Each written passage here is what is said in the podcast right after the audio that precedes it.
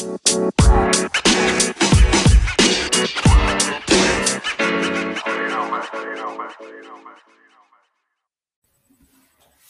everyone, and welcome back to the Bundesliga show brought to you by Over the Bar.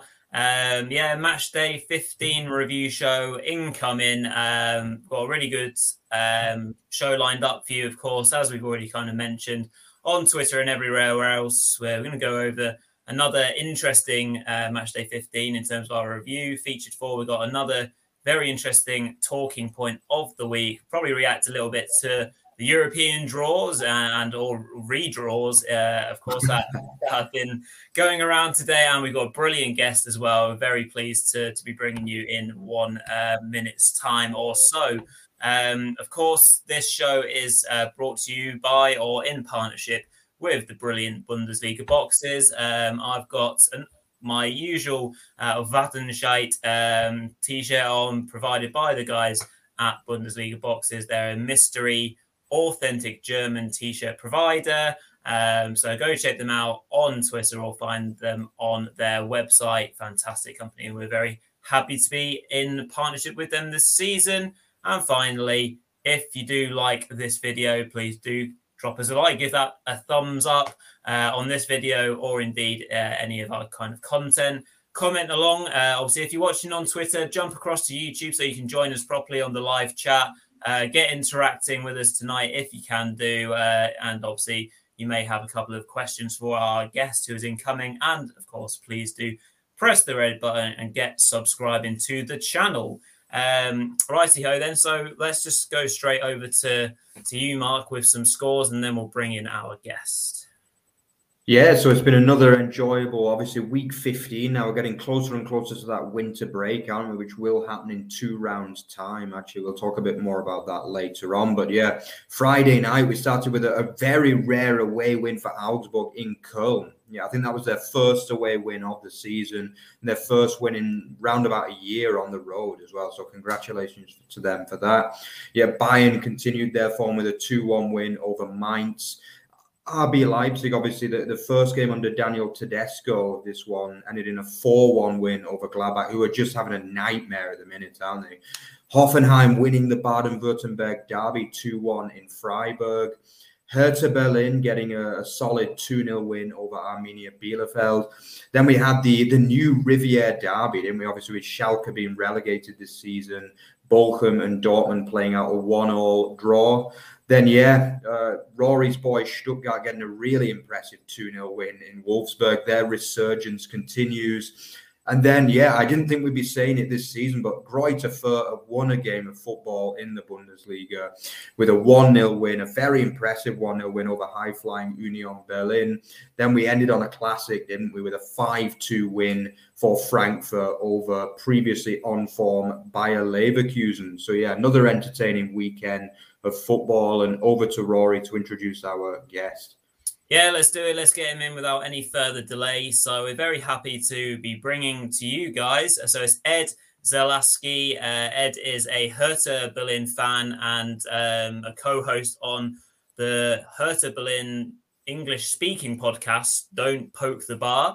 Uh, so let's bring him in right now. Good evening, Ed. How are you? Thanks for joining us. Hi, thanks for having me. I'm doing well. How are you guys? Yeah, doing very well. Thank you very much. Um, yeah, well, looking forward to um, a really good show. Obviously, we'll we'll be covering your boys, Hertha Berlin, at some point during our featured four, of course. Um, so just, just basically, you pleased with the the two 0 win? Um, bit of a, a, bounce back for your boys, at least since the the head coach change. No, absolutely. I think let alone the result, which obviously the three points were huge given what the table is like and how everybody below us seems to keep winning. So, I mean, it really has been a must win every single week. But we just played well. I thought we were the better team throughout the match. I don't think Bielefeld even had a shot on target, and we'll, we'll go into more of that later. But no, yeah, yeah. I, I, think we've really seen an improvement the, the past two matches ever since uh, Dardai left. Yeah, absolutely good stuff. Well, yeah, We'll come across Hertha at some point during the OTB's featured four. So, Mark, yeah, over to you. Let's let's start the countdown. Yeah, for sure. So obviously we're back to a feature four. Obviously last week the games were so good that we went to a featured five for I think the first time ever. But yeah, I mean this week was still entertaining, but we're back down to a featured four this week. So yeah, where better place to start really than I mean it was that miracle victory, wasn't it? I mean I think none of us predicted this result. I think I predicted three one to Union Berlin, but yeah, it was I would say a famous win really for Greuther Fürth over Union Berlin. I mean, uh, Ed, did you see this one coming really, or were you surprised about the result? I was shocked. Um, I, well, I mean, I really I shouldn't. Fürth played decently well against us, and I mean, honestly, they, they took the lead. So I'm never going to complain when I see Union lose, but yeah, I I didn't think uh, Fürth stood a chance at all. Mm-hmm. Yeah, yeah, was, I totally uh, agree. Oh, yeah, going over to you, Rory. Yeah, yeah. Sorry, no, I was just going to say, yeah, it was an it was an interesting game, and and obviously on the face of it, a, a, a gritty one 0 win isn't necessarily a game that would always feature in our in our featured four, is it? But I think it is purely for a bit of nostalgia and kind of that that sense of finally them getting over the mark, the fact that they did get the win.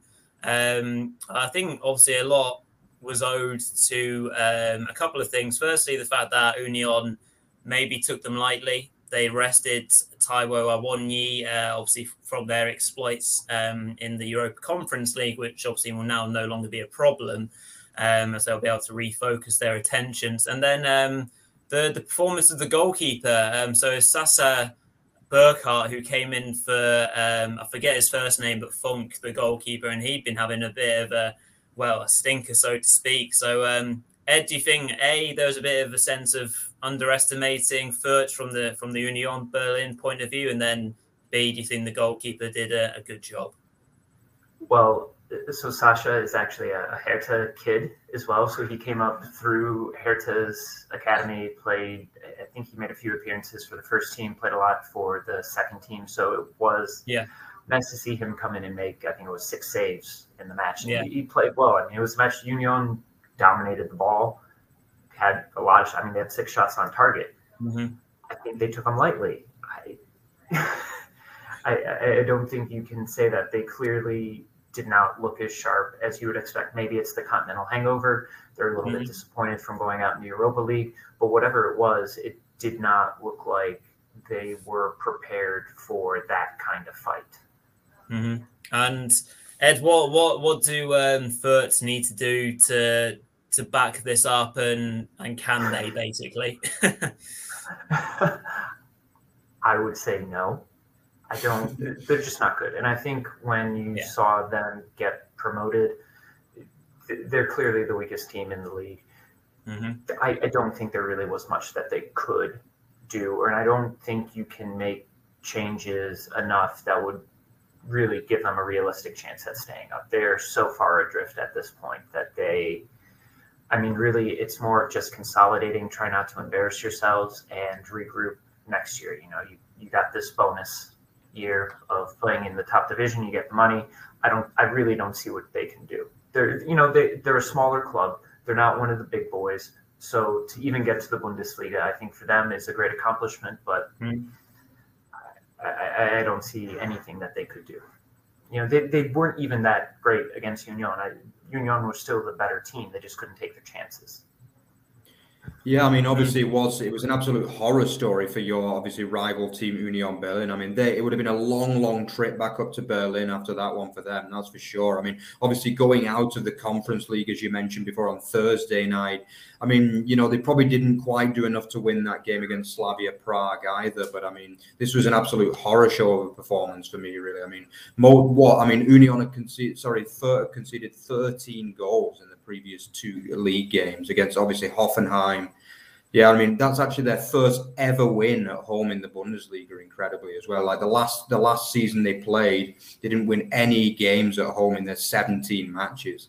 And I think this was what their eighth match at home. So that's the first win in 25 games at home in the Bundesliga. So yeah, I mean their fans are. I mean I live kind of near to Fürth as well, and their fans are really really celebrating. Trust me, you know.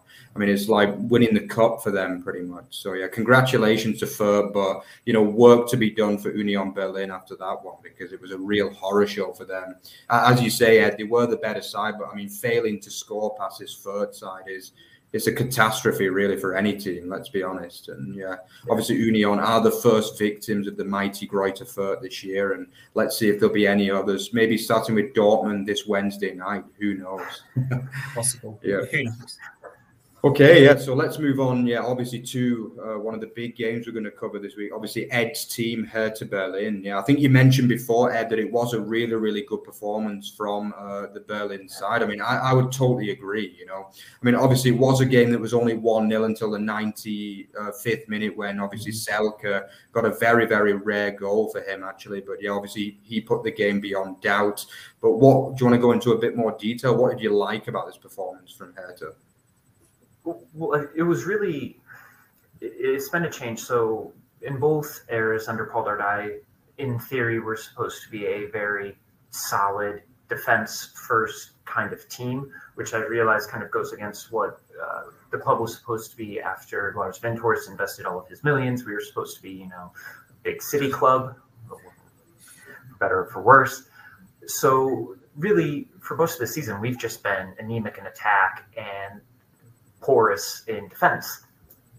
We didn't see any of that on Saturday.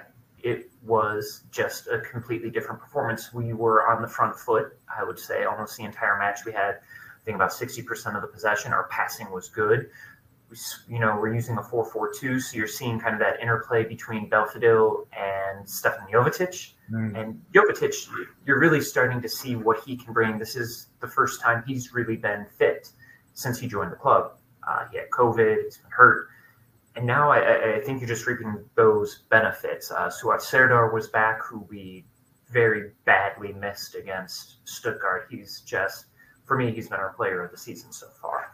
Mm-hmm. Uh, but it's just nice to see us playing positively and not going into a match expecting to you know, be second best and try to just nick a winner. We went out and, you know, it probably should have been more than, you know, we should have scored another goal before the 95th minute. I know it's just off had a couple of decent chances that he missed. Um, but this was still a change that one, we didn't concede any goals, and mm-hmm. two, we actually looked the better team and we backed, you know, we, we really backed that up and looked solid. I really, I think they had one chance. It was, uh, Serra, Yanni Serra, yeah. who I think went just wide. No, it was Kruger. It was Kruger. Yeah, who went just wide. Um, but other than that, they we didn't have that much work to do defensively. We were just, I mean, the better team, and we deserved to win. Yeah, I think yeah, you very very much spot on the ball there uh, with regards to the performance, Ed. Um, Obviously, one disallowed goal before that uh, in the shape of Jovetic being just offside. Uh, a, a, goal, uh, well, a goal saving clearance off the line as well um, at, at, one point in the first half as well. So, yeah, very easily could have been 4 0 or more. Um, so that that wouldn't have. Um, it wouldn't have been undeserved. It's the word that I'm looking for. Uh, and defensively, you look a lot stronger. Uh, w- would you say that one big part of maybe the defense now looking a bit more secure is the return of captain on the day, uh, at least on Saturday, in the shape of Dedryck Boyata. Uh, obviously, I'm not sure how often he's been available this season. I may have missed some uh, of obviously Hertha's games, but I'm fairly sure he's not been around much. No, he, has been hurt. I'm not. I'm not the biggest Boyata fan. I've watched him for years playing with Celtic, and yeah. I think he's still the same type of player for for us that he was at Celtic where he still makes the same mistakes, but you could get away with it in Scotland because, yeah, I mean, I think the Scottish league is fine, but you have more clinical strikers in the Bundesliga. You would you would expect to have that, so you get punished more. I think it, it really helped to see more of a system, and it feels like uh, Korkut is putting more trust in the players to play to their abilities where they're not feeling constrained. And I think we, you've seen some of that with what he touched upon in the press conference earlier today, uh, he being Korkut. No, Boyata was fantastic. And I mean, with the defense, there are reports coming from Sky today that Marc Oliver Kempf is going to be joining Hertha at the end of the season on a free transfer. Um, I guess you would say that would probably mean either Niklas Stark or Jordan Torunarigha is leaving. Uh, Stark, I know, has been linked with West Ham and some other English clubs. Torunarigha just can never stay hurt. But uh, that's, you know, to the Boyata point, we haven't had mm-hmm. players stay fit. Marton Dardai would probably be another one who would start in center of defense, but he's hurt as well with another muscle injury. Yeah, indeed. Uh, very, yeah, very interesting stuff. So, what what does the the future style of play maybe look like under the new incumbent head coach then, compared to what we saw with Pal Dardai? Uh, and what do you think the ambitions of the club for the rest of the season are, are now going to be? Get out of the relegation scrap fight. I think that really has to be the goal.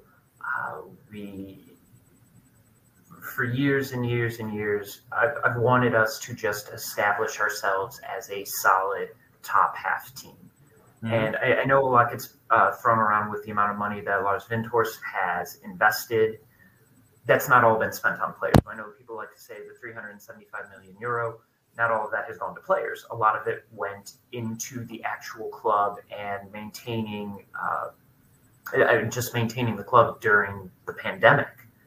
So yes, you've seen money wasted. I think buying Krzysztof Piątek was a waste. Buying Dodi Lukebakio for 20 million euros, that's pretty much been a waste. I don't know. Maybe he'll show at Wolfsburg that he's uh, he's worth it.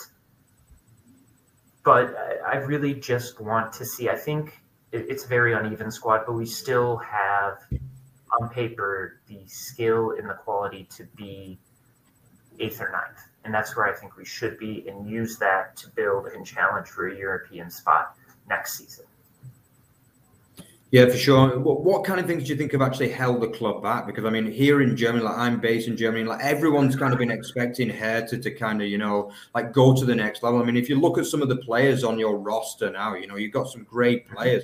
Like the likes of Piatek came in with really, really big expectations. I mean, look at the likes of Lucas Tousart. You know, he's even on the kind of Brazil roster in in the under 23s age. You know, and they just don't seem to do it a lot of the time for Hertha. Like, do you think there could be some kind of problem within the the club, or is it just a case of like players maybe joining as like uh, you know like just for the money, basically in some cases? Do you think?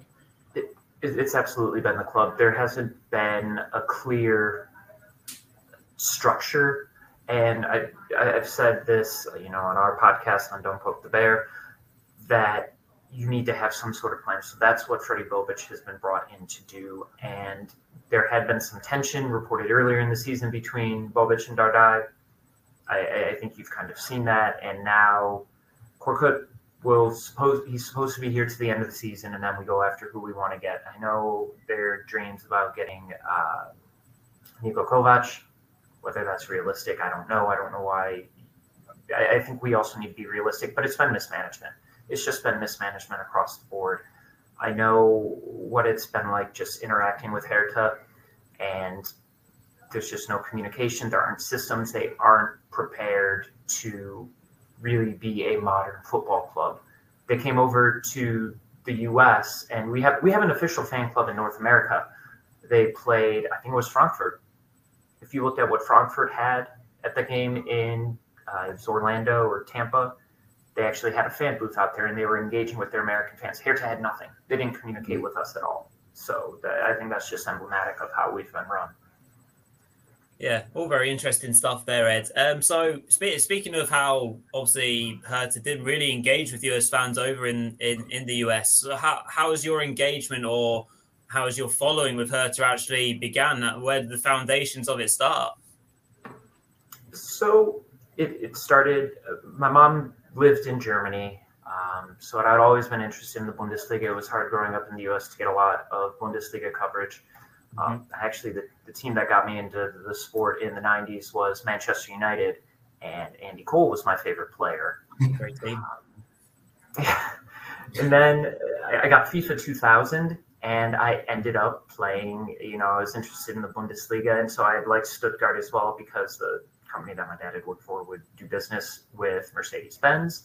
Mm-hmm. But I also just thought Berlin was a neat city, and I started playing as Hertha, and they were a, you know, they were a pretty good team in that game. We were in, that was the year Hertha went to the Champions League, so you still had a lot of those, you know, really good players. Uh, Michael Preetz, even though he was a relatively terrible uh, director of football, he was a very good striker for us. So uh, that did it. Then I studied at the University of Leipzig as well as part of they, they had a sister program with uh, the American university that I went to. So I actually was then there for Hertha's title push in the 2008-2009 season, and I got to see us beat Bochum uh, 2-0 in front of an essentially sold out Olympiastadion, and it was just it, it was fantastic. The atmosphere was mm-hmm. incredible.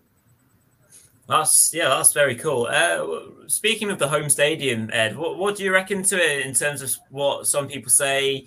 Uh, it's maybe a, stadium that's too big for the club, or the fact that the fans can be a bit of a, you know, a kind of a dominating kind of figure on top of the players, and sometimes that's why the players fall fall victim to the pressure and things like that. You can tell that it is not a true football stadium. Uh, you still are far away. You know, the, the sight lines aren't bad, but with the track, and uh, mm. ultimately, it is too big for Hertha. So yes, there are times where we can get seventy three thousand, but we're a team that averages, you know, in the in the fifty thousands, and we still feel like we're playing in a half empty stadium. So mm-hmm. the goal would have to be to build something where you're closer to the pitch, where it's a little more intimate. You have a just I think more of a home atmosphere, no matter what. Good stuff. Right, before we move on to our to our next game, um, just briefly, Ed, uh, we'd like to put our, our guests on the spot um, just with regards to their team. So, very quickly, where do you reckon Hertha will finish at the end of the season? And then just afterwards, if you want to plug in your podcast um, as well, just before we move on. So I will say we finish 12th. I think we will be safe of relegation. The, everything is so tight right now that I, I mm-hmm. could easily see us. I mean, Mainz are in eighth and they're three points ahead of us. Yep. So I, I think we'll be 12th. I think we'll be safe. I don't think we'll go into the last couple of matches fearing relegation, but we're not going to really challenge anyone. Mm-hmm. And then, um, yeah, yeah, the podcast. So it's uh, Joe and myself. He actually lives in Ohio as well, but he is in the southwest corner of the state. We've got we've gotten a little slow with it. Just uh, we've both been really busy at work. He works mm-hmm. for uh, one of the state soccer associations here in the U.S. I'm nice. an attorney, um, but it's usually we go every other week and we talk about everything Hertha. I guess it's just a, a nice way for us to vent and get it off our chest because it's quite stressful. And I will say, I, I, saw some of the comments about Marc-Oliver Kempf that that just broke today. Um, Hertha okay. Base um, has had, uh, they've been the ones kind of covering that. Bild reported on the interest prior to us playing Stuttgart, and now Sky is saying that it's essentially a done deal. Wow. Well, yeah, that's brilliant business for you boys. That that makes me very sad, I must admit, because he's a brilliant player for uh, for us. Um, so I'll be watching that with interest in the next few days. Well, that's brilliant stuff. Thanks, Ed, for going into a bit more detail on Hertha and, and kind of discussing your association with them. Make sure you uh, you go onto Twitter and check out the podcast. You can follow them uh, and, of course, Ed on Twitter as well. And we'll got all those details on our on our Twitter in our promo tweets and everything else. Uh, so let's move on then with the rest of the top uh, top four games. Yeah, for sure. Just before we do that, Gary Jones, I think our biggest Bielefeld fan. We just want to get the other side as well on there. I think, uh, yeah, obviously uh, one of our fans back in the UK. Says, "Shame for Bielefeld. I like their style of play. Hope they stay up." Yeah. Yeah, I mean, obviously they have had a difficult season, Bielefeld. You know, obviously ten points from fifteen games is not really a very good tie, uh, total, really, is it? Obviously, last season they did amazingly well, really, to stay up. Like I think everyone had them down as favourites, really, almost to be like the Greuther Fürth of this season, really. You know, most people thought they weren't really prepared for the Bundesliga, but they did really well to stay up. But obviously, despite a few good signs like Robin Hack, Yanni Serra, Kruger as well they've not really quite done it. You know, I, I do question uh, Frank Kramer's team selection at times. Really, I mean, we know that Fabian Klos has not really done it at times in the Bundesliga, and yet he seems to start every game pretty much at the moment. Um, Rory, do you have any thoughts on that? Would you drop Klos, or do you think he's right to keep starting him? Uh, but I mean, based on the player that I had seen playing for Holstein Kiel in the shape of Yanni Serra, I thought he was a player made for for Bielefeld. I thought he was a really good signing but that's not again that's not kind of translated into the Bundesliga either. Um, he's had chances, but he's not had a long run of games for Bielefeld. So maybe if they back him um, yeah. as a player, that would be something interesting. The the reason why Klos starts so many games is a that he's so long associated with the club and they know what they're going to get from him. So that is often obviously why they they'll do so. But that that's obviously he is not a goal scorer, so that is obviously the problem. Yeah, for sure. And then another comment from Patriotic Irish BVB, one of our regulars. Yeah, he says, uh, yeah, that's what German clubs thrive off good compact atmospheres, a bit similar to West Ham's move to the Olympic Stadium. Yeah. Mm. yeah, I guess that's a good point, really. I've also been there as well, actually, to the Olympiastadion. And I think one thing a lot of people don't realize is that Hertha get really, really big crowds, as Ed said before. I mean, for any other team, 50 odd thousand is a really yeah. good total, but the, the stadium is so big and vast and it still looked half empty, even with like 55, 56K in the stadium. Mm-hmm. And I guess like although it is a historic stadium, it's got a really really big history within German football. You know, I guess maybe a move to a smaller stadium might be an interesting idea further down the line. But um, I don't know if that's really in the pipeline at the moment. But it, it would be an interesting idea. Yeah. Ed, do you know anything? Do you think they plan on perhaps in the future moving to a smaller ground, more compact, or? That's that's been the goal for a while now, and there's been a lot of push to build a stadium. I know the main goal right now is to build on the Olympia and the Olympic grounds. So it would essentially be, you know, right across the field from the Olympia Stadium. I mean, that's not even our home stadium. Hertha, we, we used to have our own stadium back in the 60s, but it was sold off. Um, and then we've played at the various Berlin grounds. So it absolutely is a priority. It's just getting through Berlin politics. And I mean, if you've seen how long it took the city to build an airport, you would know what our chances. But that is absolutely a, it, it's a priority for the club building our own stadium. Good stuff. Yeah, absolutely. Um, yeah. Uh, yeah, and again, before we move on, let, us get through a few more comments that have come in um, from another regular, Dan Green. Hope you're doing well, Dan. Um, Dan's asked, do you think there will be much business in the winter transfer window for German clubs? Um, I mean, off off the back of what I've seen so far this season, I think there's a, quite a lot of clubs that could do some interesting business um, in this winter kind of transfer um, periods. Uh, and uh, Dan has kind of added up as an add on which clubs do you think will be the busiest? Um, Ed, we'll start with your club, obviously, who you've already kind of mentioned one one name that unfortunately looks like he's going um, out from Stuttgart. Um, any any other names that have been linked with your boys? Ooh, I haven't seen as many names. There are always a lot of names that are linked. I think you are going to see um, moves for a winger, and you. I would expect to see players leave, and I would expect to see. Uh, we have too many players in some positions and not enough in others. We have absolutely no depth on the wings. So I know that has been a priority for Fredi Bobic is getting some wingers and probably a more creative midfielder. I haven't seen many names linked, at least not mm-hmm. for uh, midseason. And the same with Kempf is that he would come at the end of the season when he's out of contract. So we'll see. But honestly, it wouldn't surprise me to see somebody like a Krzysztof Piątek uh, move on just mm-hmm. because mm-hmm. it, it hasn't worked out. I've never I've wanted him to do very, very well. I am also of Polish descent, and he was never that great of a player in the Ekstraklasa. Obviously, he was good enough to get a move to Italy, where he just I mean, exploded in a way I don't think yeah. anybody did expected him to. So I wouldn't be surprised to see him leave, but I would expect Hertha to uh, make some moves this window. Yeah, I think one other club that we can maybe see being fairly busy, busy uh, in in the market is maybe Dortmund. Um, I think they so badly need to prioritize the defensive area of the pitch. They've been um, kind of linked to a number of uh, high class defenders, and I think that would make sense to go out and do it. Um, for example, uh, someone who seems to have down tools at his current club, Lacroix, uh, who's obviously got the caliber that I think that is a transfer that would make sense to me. Um, Mark, who do you think, uh, in terms of Bundesliga teams, needs to make a couple of moves in, in this window then? Yeah, I mean, obviously there are a few teams that are struggling from the kind of big boys. You know, I mean, obviously Wolfsburg, but I think for Wolfsburg it's more a case of just poor management choices, really, than yeah. anything. You know, I mean, we've talked before about. I mean, Van Bommel was was an error for me, and then Kohfeldt was perhaps even bigger of an error, to be honest with you. I mean, yeah. I still can't get my head around the fact that he coached Wolfsburg. You know what I mean? After the disastrous stint of Werder Bremen, really. Also, I think the likes of Leipzig for them, it's not about signing more players. It's about getting the most out of the current squad, basically, because they have some really, really damn good players in that squad, and some players just haven't been playing well under Jesse Marsch, obviously.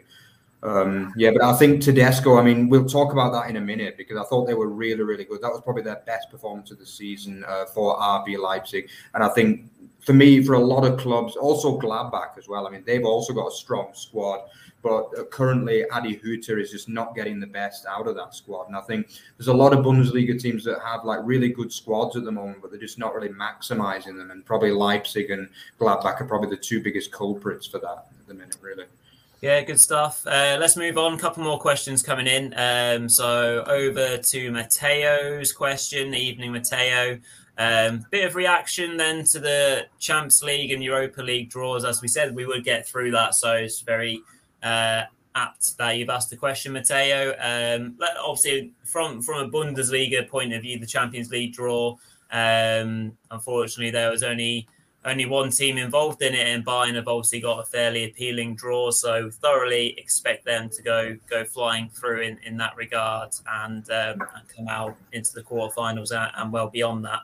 Um, any other games jump out to you, Ed? Have you seen the Champions League draw today or the redraws? Yeah. So, I mean, obviously, PSG Real Madrid would have to be, I mean, just for the spectacle. Um, I guess I'm, I'm not a big Champions League fan because, well, maybe it's because my club is never in the Champions League and I just think it gets tired seeing the same teams over and over again. But no, I, I think PSG Real Madrid will be absolutely fantastic. I, I am curious to see Bayern and Salzburg. Salzburg just, I think, plays very exciting kind of, you know, football. They've arguably been better than their supposed, you know, sister team in Leipzig. If Leipzig is supposed to be Red Bull's, you know, top priority, I think Salzburg yeah. has done even better. Absolutely agree. Uh, and then Europa League interest. Um, so I think they only drew the the playoff rounds for the. I mean, I'm still not getting all the different rules and regs, so they're doing that at the moment. But so yeah, so we saw that Dortmund drew Rangers. Um, so that looks like a really interesting. Oh, sorry, Celtic, not Rangers. Um, I think that's right, actually. No, it was Rangers. Yeah, it was, it was Rangers. I'm confusing myself. Apologies. Um, but that's yeah, a, a, very interesting game. And Leipzig, who did Leipzig get? Uh, they drew Sociedad. Sociedad. Yeah, interesting game that as well. Um, Sociedad, or my boys, Man United played them in recent times, and they've got obviously capabilities. I'd expect both German teams to come through that, um, and I think I think that we could see a very strong push from from the Bundesliga, particularly in the Europa, because we could well see four teams going fully at it um, with with Frankfurt and Leverkusen uh, to come. So that's very interesting as well. Um, just seeing if there are any uh, any more comments or questions uh, that we've got. Ben Morris, uh, evening Ben. Hope you're doing well. Um, what do you make of the comments regarding Haaland today? Sounds like he's going to Man City in the summer. Um, yeah, Mark, do you want to do you want to take that one? Yeah, I mean, obviously it has been quite uh, talked about over in the, the German media, but yeah, I think to be honest, it's not really such a big surprise. In all honesty, really, you know, I mean, we all expect, we know Dortmund's policy. You know, they sell a, a superstar every season. You know, last season it was Sancho. This season it'll probably be uh, Haaland, and then the year after probably Bellingham. Let's be honest. Unfortunately, that's just the way it goes, really, for Dortmund. I mean, obviously, patriotic Irish, you'll probably give us a bit more clarity on that, but yeah. I mean, I think he'd be a great signing for City. I think he'd be a great signing for any club, let's be honest. I mean, the guy, what, he's still only 20, 21, and he's already one of the best number nines in the world. So I think, yeah, it'd be a great signing for City. I'm surprised he didn't go in a little bit harder for him last season as well, but it seems as though Dortmund obviously just said no. Like, obviously, they signed, they sold uh, Sancho for big money. So, but yeah, I mean, I think he will be a great signing for any Premier League club that wants to take him. But I mean, obviously, personally, I'd like to see him stay in the Bundesliga know, I mean, I'm an English guy, but I mean, uh, my team, uh, Wigan, is far from being like anywhere near the top of the Bundes- uh, the Premier League. So yeah, for me, I'd rather see him stay here in the Bundesliga, to be honest. But. Absolutely. Right. Well, I think that's all the questions that have come in so far. Um, if we get any more, obviously we'll go through them in due course. But let's try and finish off the featured four uh, fairly quick fashion. Yeah. So, Mark, over to you to carry on. Yeah, for sure. So we're going to finish with two really, really good, two like Bundesliga classics, really, you know, classic attacking games of football, which we love to see at this level. So yeah, the first one, RB Leipzig, obviously thrashing Gladbach 4-1. Obviously, the big talking point was the fact that Jesse Marsch got fired. We talked about that last Monday, and then obviously we now know that Daniel Tedesco, formerly of uh, Schalke, obviously his biggest experience, obviously came from uh, Spartak Moscow as well, where he spent a couple of years but yeah, I mean, for me, it's a good appointment, and I think this was a really, really good performance as well from RB Leipzig. Ed, would, do you have any more comments on the appointment of Tedesco? So I actually was kind of on the opposite side. I didn't get his appointment. I didn't think he was particularly good at Spartak Moscow. He, I thought, under, you know, I thought he was a really up and coming manager when he went to Schalke. Obviously, he did well at Erzgebirge Aue are just you know little team in the mountains. Yeah, and he, he had earned his spot, but I, I guess this is where you are looking at uh, Leipzig as more of the philosophy of the club. So I, I guess it makes sense when you look at the, the, bigger picture of how the club operates, but just on its face, I was confused. I like Jesse Marsch. I thought he deserved a little bit more of a chance, but things clearly weren't working. And I mean, they showed up on the weekend, and they were just clearly the better team. They probably could have scored more than four. Yeah, I think uh, Gladbach were ideal opposition at the moment. They're ideal opposition for everyone, aren't they? Um, leaky as as anything. Um, uh, to say that it could have been the same scoreline at half time in the Freiburg game wouldn't you know wouldn't be an under kind of underestimation of how well RB played. Um, may, maybe um, a, highlights reel or a kind of nice summary of as to why things maybe didn't work out for Jesse Marsch was the performance of Andre Silva. Um, firing Andre Silva in that game gets three or more goals. I'm certain of it. He obviously missed an open goal effectively um, after a mistake from Yann Sommer, um, and Nkunku tees him up uh, and he hits the bar. Um, but yeah, overall, in terms of the game itself, um, some more set piece uh, headaches for Gladbach. Uh, obviously, RB's first one, nice, nice ball in from Forsberg for the Gvardiol header, um, and there's some more trouble uh, that was caused throughout the game. So a lot to work on for Gladbach. Um, Ed, do you think we'll see Adi Hütter staying staying in a job for much longer, or do you think he'll be the next casualty? I, I think he's going to have to be. Something has just gone wrong. I mean, Gladbach aren't. They're not that bad of a team. They should be a very solid top half, top six team. Mm-hmm. I don't know what's gone wrong. I think it's kind of funny with Luca Netz going there, leaving Hertha, um, going there because he would get more playing time, and then, well, he didn't get off the bench this week again. So I do get a little bit of joy out of that. But no, Adi Hütter's days are they're numbered. They're numbered. Gladbach shouldn't be fighting relegation. Yeah, it seems that there's still this hangover potentially after the Marco Rose debacle, and uh, and let's face it, it's caused loads of teams headaches because of the domino effect that happened as a result of that managerial transfer move. The the merry-go-round that ensued, and it's it's not benefited many clubs, has it really? Um, so that that's been a bit of a kind of a backlash as to what, what's happened so far um, this season. Um, but yeah, very good win for RB. Can they now back it up? That'll be interesting to see. Uh, yeah, shall we should go on to game number one then? Yeah, for sure. And talking to teams, you mentioned that famous merry-go-round with the managers at the end of the back end of last season. But I mean, one team that are now starting to bear the fruits of that managerial change are the team that Adi Hütter obviously left, and that is uh, Eintracht Frankfurt. I mean, obviously Glasner he started off atrociously, didn't he? I mean, he couldn't buy a win for the first what ten games, but now he's on a, a run of four wins out of five, and this was a brilliant performance from Frankfurt. You know, I just thought they were absolutely outstanding in this game of football. Obviously, the key point is the fact that Leverkusen went 2 0 up in no time, really. You know, what within 20 minutes? We know that by Leverkusen, they like to fly out of the blocks in games, don't they? And like they often get early goals. And obviously, they went 2 0 up through that man, Patrick Schick, who for me has been one of the best players in the Bundesliga this year. I think he's having an absolute stormer of a season. And he took it to he took it at the time. I think it was six goals in 110 minutes of football because obviously he got that four four yeah. pack against um, yeah, against Fürth the week before. So I mean, what a record that was! Six league goals in what was 110 minutes at the time. But then Ed, it just completely fell apart from two 0 didn't it? What happened?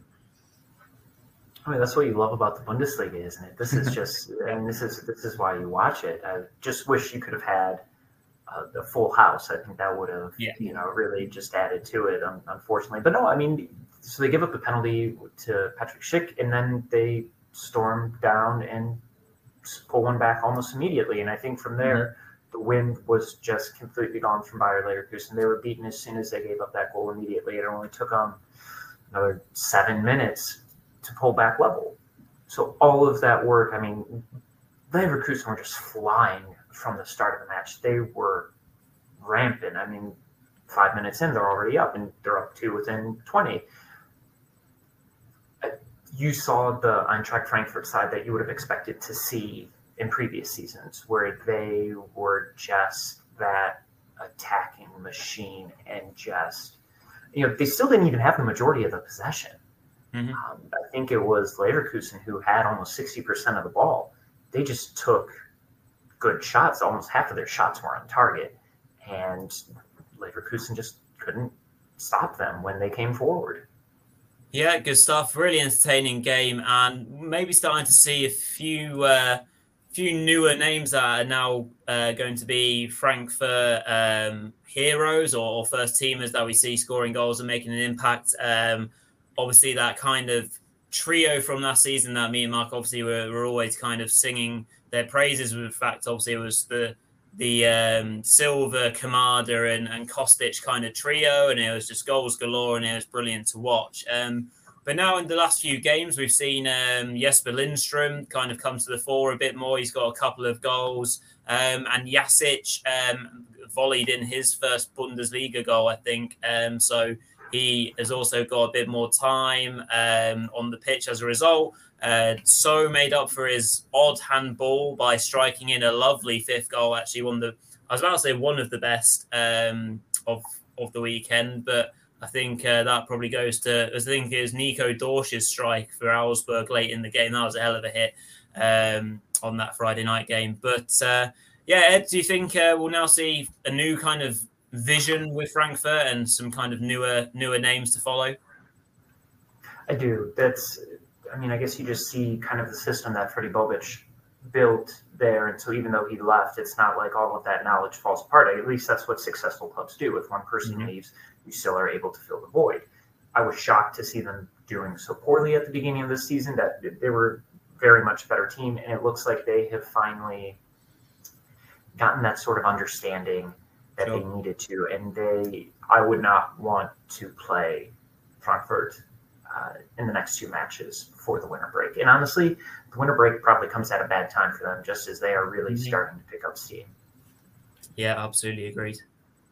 Yeah, for sure. Obviously, just, just one other comment as well, just before we move on to that. Yeah, obviously, um, our partnership with Bully News seems to be uh, bearing fruits as well. Yeah, because uh, Patriotic Harry said, yeah, yeah, had to report on it over the on uh, Bully News as well. Yeah, couldn't have gotten a better game. Yeah, so yeah, good to see some of our kind of cross partnerships as well there with uh, Bully News as well. Yeah. Okay. But yeah, let, us uh, Rory, did you want to say something before we move on? Yeah. No, I think that obviously sums it up quite nicely. Just um, about to say that we're we're kind of running over a little bit, so yeah. um, we'll maybe kind of save our talking point of the week that we are going to do, and maybe do it in another show um, yeah. as we're kind of going over a little bit on time. Um, it would have been kind of on the lines of uh, Hoffenheim and their kind of run of form right now, uh, but we can leave that for another show, um, and we'll have plenty of time to do some more kind of in-depth talks about um, our talking points of the week and different things like that as we go on.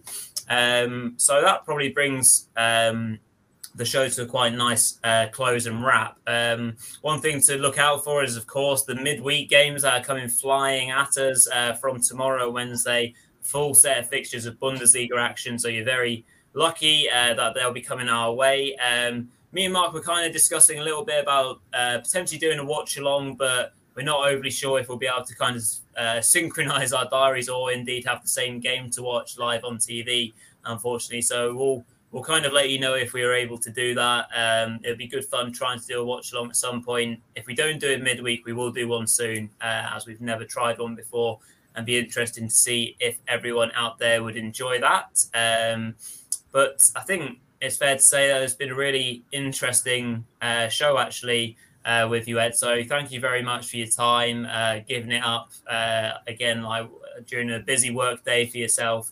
Uh, it's been really interesting to have you on to talk uh, a little bit about Hertha. Yeah, thank, thanks again for having me. There are a few things I love talking about more. Yeah, yeah, great, great. Yeah. So yeah, let's just close off the show. Like obviously if you enjoyed what you saw today, follow us on Twitter at over the bar FB and at over the bar extra. Yeah, obviously check out our main site, which is obviously otbfootball.net. You can see everything we produce with Over the Bar on there. Also, we do a lot of written articles as well, which continue to come. You can find the written articles on just about any topic, basically, on, on the, the chat on the show.